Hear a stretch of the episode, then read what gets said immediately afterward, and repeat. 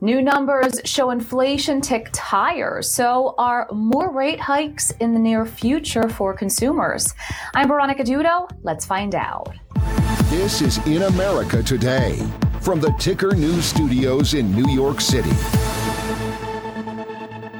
As consumers continue to grapple with the rising cost of everyday goods, inflation rose in July, snapping a year long streak of steady declines in prices. According to the Labor Department, the Consumer Price Index, a broad measure of the price for everyday goods, including gasoline, groceries, and rents, rose 0.2% in July from the previous month.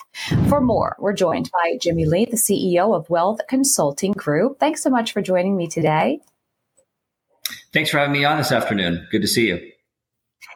You too. So prices climbed 3.2% from the same time last year, up from 3% in June. What does the data illustrate to you? You know, I think it, it definitely shows uh, the sign of still a healthy consumer that's willing to spend the cash that they have.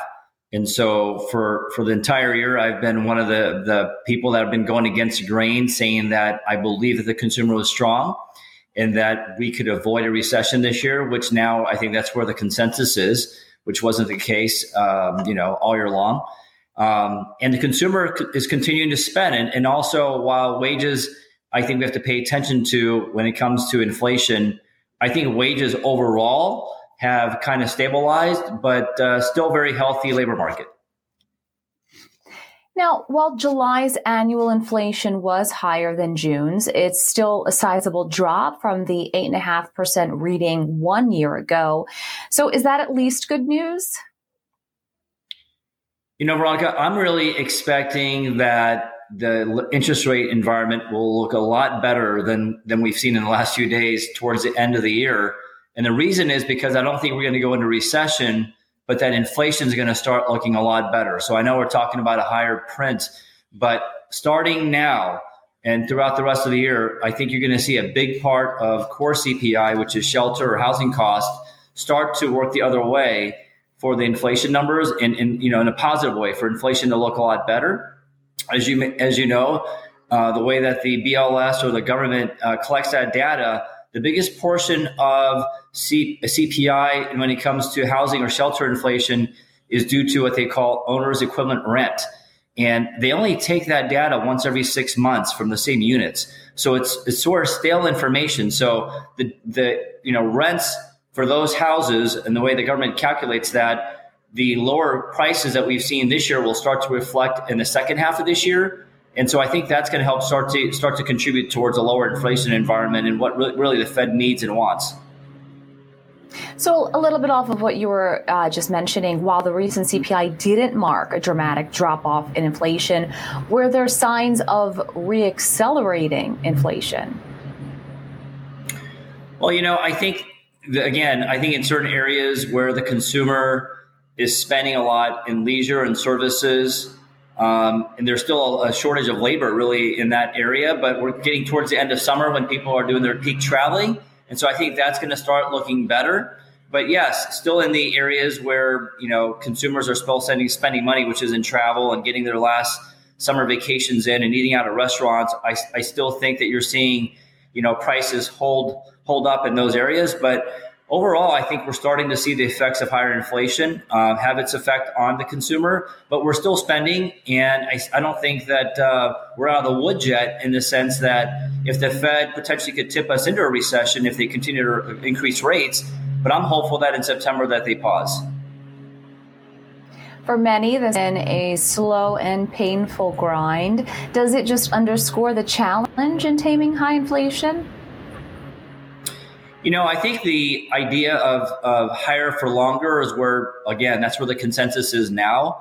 I, I don't agree with that. I, I, think that, again, I think interest rates might fall down faster than what people think, and not due to not due to uh, a recession or, or, or true slowdown with consumer spending, but rather, again, you know, inflation looking a lot better than it looks today. And so I think that what will hopefully happen is this soft landing that the Fed's been trying to orchestrate I don't want to give them the credit for you know if we get that uh, because they started they started raising rates way too late in the game, and they should have front loaded probably in hindsight, right, the uh, rate increases.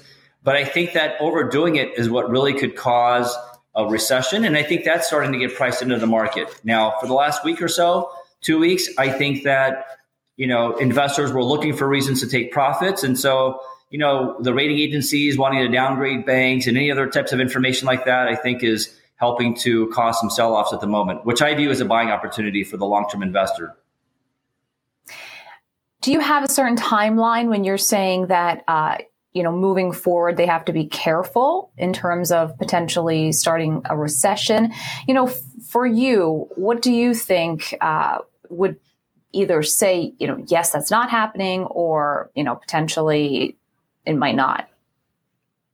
Well, as of two days ago, the futures market um, had it three to one that the Fed would pause in September, and I think that the odds have changed a little bit in favor of an increase um, over the last two days. So I think that if the Fed does raise in September, I think you'll you'll see a sell off in the in, in, the market in risk assets. But more importantly than that, I think what really would be the biggest concern for me is if um, the Fed raises more than what really is out, outside the boundaries of what people are expecting. One more rate hike, I don't think really matters as much as maybe two or three. I think the last two potentially, if it goes two or three more times, could really be detrimental and really hurt, um, you know, earning season in the fourth quarter and so on. So, as you mentioned, we're in the busy summer travel season, and the national gas average has surged to, in some places, $4 a gallon or even more. Is this just a seasonal situation or an indication of something more to come?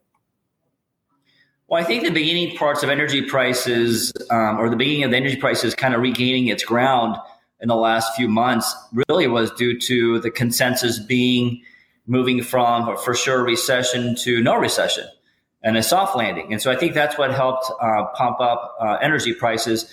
And since then, I think it has been a lot to do with just seasonal and with a lot of demand and also what's been going on with OPEC and controlling supply. And so I would expect that we're nearing the highs for oil and energy prices and gasoline prices. And I think that we'll see you know, hopefully a stabilization there um, when it comes to not affecting inflation numbers to be to be worse than they could be. Uh, and so I, am more positive about energy price energy prices kind of stabilizing at this at this area here. So, what do you think we're seeing with commercial and residential rent? Well, rents actually have been a lot better all year long, really. And I know that you know on the residential side, especially, but those numbers are just not being reflected because of the way the government collects that data. I think a lot of people know it. Professor Siegel, Jeremy Siegel, has been talking about it a lot in, in, in his interviews over the this past year. But uh, I think we're going to start to see that. The next big thing that we've all been talking about for the last several months is is in the commercial real estate marketplace and what the impact of higher rates and having to refinance debt might do to that market. Now, three only three percent of the general REIT index is due to office um, or office sector is in the area of office sector. So I think that you know the office risk is is a little bit overblown. And I think really what we're going to see is an opportunity for savvy investors in real estate, both debt and equity, to get deals in the next maybe 12, 18 months that they just haven't been able to get in a long time. And so I think it's just as much of an opportunistic opportunity for or an event for real estate investors than it is potentially a risk for the overall market.